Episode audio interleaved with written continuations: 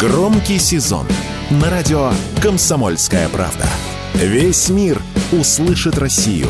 Весь мир услышит радио «Комсомольская правда».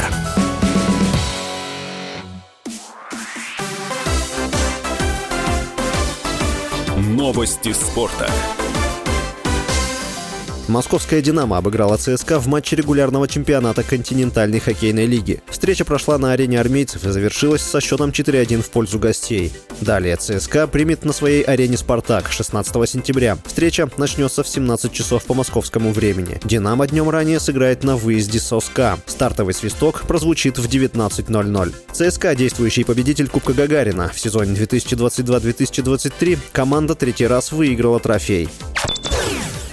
Первая ракетка России Даниил Медведев после US Open снялся с выставочного турнира в Германии. Теннисист заявил, что последние две недели были, возможно, самыми тяжелыми в его карьере. Вместо него на турнире сыграет болгарин Григор Дмитров. Россиянин в ночь на понедельник проиграл сербу Новаку Джоковичу в финале US Open.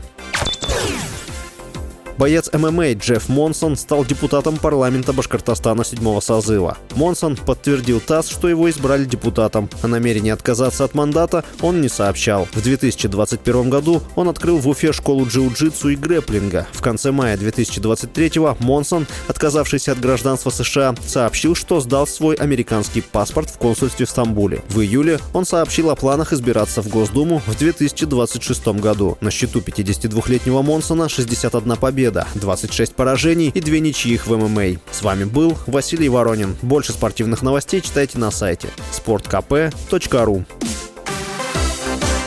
Новости спорта.